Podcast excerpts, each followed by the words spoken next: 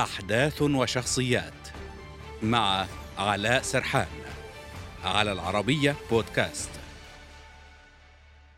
من رموز حملة التطهير العرقي ضد الكروات والمسلمين ارتكب واحدة من أسوأ الجرائم في أوروبا منذ الحرب العالمية الثانية. يلقب بسفاح البوسنة.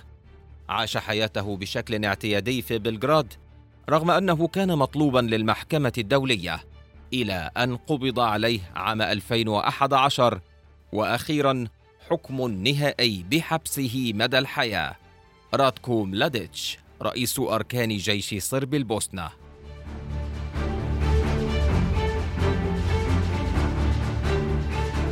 طويت صفحة سفاح البوسنة كما يلقب بعد أن رفضت المحكمة الجنائية الدولية في لاهاي الطعن المقدم من راتكو ملاديتش على حكم بسجنه مدى الحياة صدر بحقه عام 2017 أدين راتكو ملاديتش بتهم ارتكاب جرائم التطهير العرقي وجرائم أخرى في الفترة ما بين عامي 1992 و 1995 له دور بارز في مذبحة سيربرنيتسا التي راح ضحيتها أكثر من ثمانية آلاف رجل وصبي بوسني مسلم.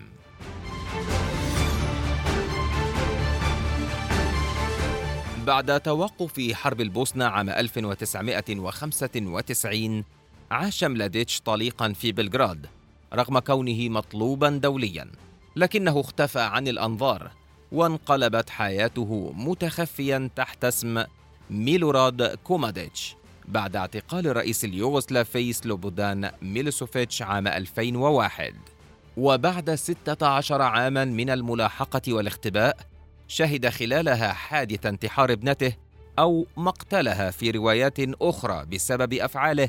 تم إلقاء القبض عليه في مايو 2011 شمالي العاصمة الصربية بلغراد. وفي نوفمبر 2017 حكمت المحكمة الجنائية الدولية في لاهاي بالسجن المؤبد عليه بعد إدانته بعشر تهم بارتكاب جرائم إبادة.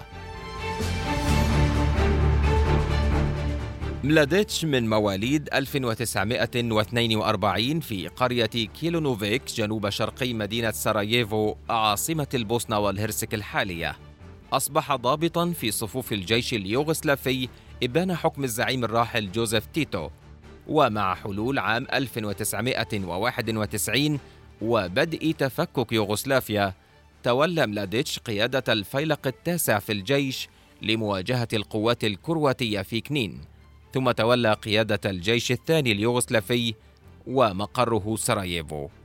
إلى أن صوتت جمعية صرب البوسنة عام 92 لتكوين جيش صرب البوسنة وتم تعيين ملاديتش قائدا له.